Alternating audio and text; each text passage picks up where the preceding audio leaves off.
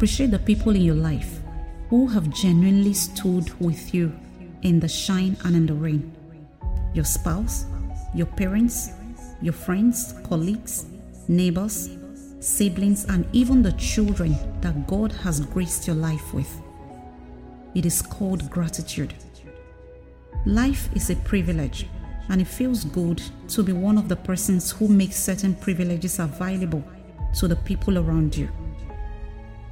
If you know what some women enjoy by the reason of the kind of man in their life that you are not able to make available to your woman, you will go home and tell her thank you for sticking with me. If you know what some men enjoy out there by the reason of the kind of woman in their life that you cannot make available to your man, you will go home and tell him thank you for being with me. If you know what some children are enjoying out there, the kind of privileges and access they have that you were not able to make available to your children, you will go home and tell your children, Thank you for accepting me the way I am.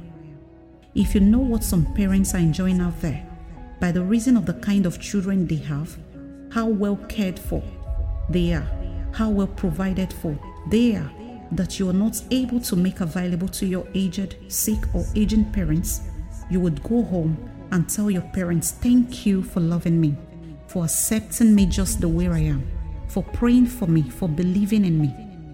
If you know what hell people go through by the reason of the kind of mother in laws, father in laws, brothers and sister in laws they have, you will go home and be thankful to God for the ones you have because they are giving you 100% peace. If you know what some people even enjoy by the reason of the kind of friends, siblings, colleagues, neighbors they have that you cannot make available to the people around you, yet they love you, yet they stand with you.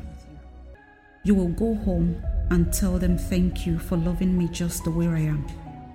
How do I make you understand that your boss is not your problem? At least you still have your job.